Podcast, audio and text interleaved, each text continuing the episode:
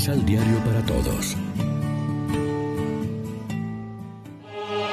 Proclamación del Santo Evangelio de nuestro Señor Jesucristo, según San Marcos.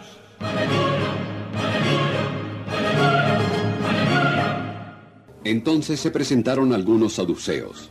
Estos no creen en la resurrección de los muertos y por eso le preguntaron.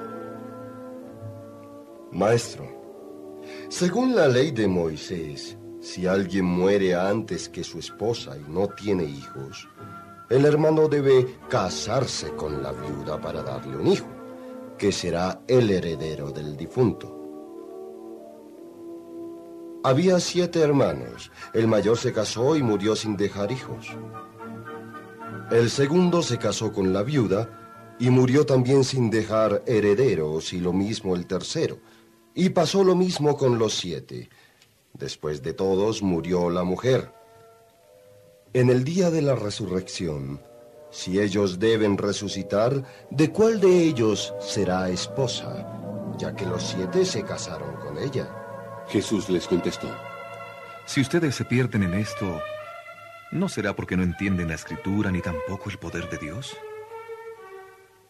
Pues cuando resuciten de entre los muertos, no tendrán esposa o marido, sino que serán en el cielo como ángeles.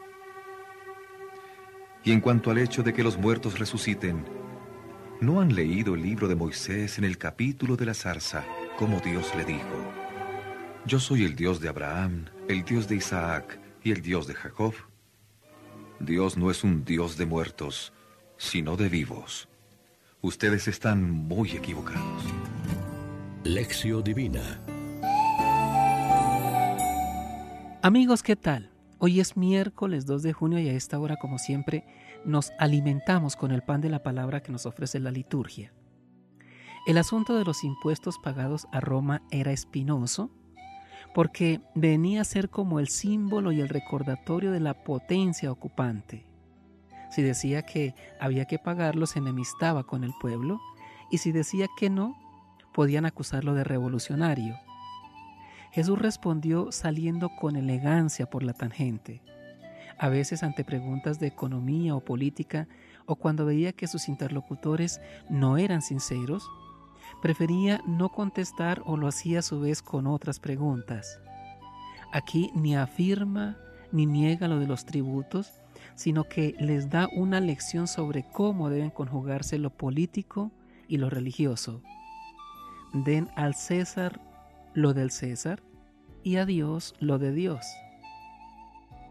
Las cosas humanas tienen su esfera, su legitimidad. Los problemas técnicos piden soluciones técnicas, pero las cosas de Dios tienen también su esfera y es prioritaria. No es bueno identificar los dos niveles, aunque tampoco haya que contraponerlos. No es bueno ni servirse de lo religioso para los intereses políticos, ni de lo político para los religiosos. No se trata de sacralizarlo todo en aras de la fe, pero tampoco de olvidar los valores éticos y cristianos en aras de un supuesto progreso ajeno al plan de Dios. También nosotros podríamos caer en la trampa de la moneda dando insensiblemente contagiados por el mundo la importancia de la debida o a lo referente al bienestar material por encima de lo espiritual.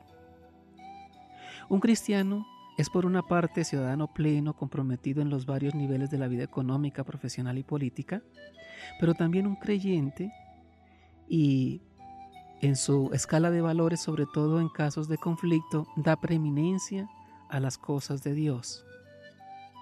Reflexionemos.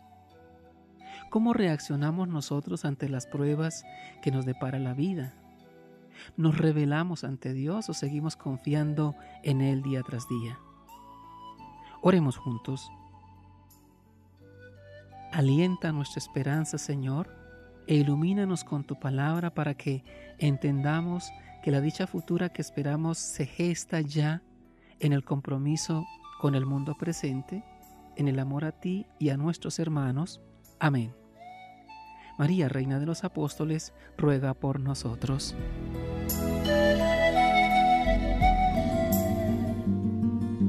Complementa los ocho pasos de la Alexio Divina adquiriendo el emisal Pan de la Palabra en Librería San Pablo o distribuidores.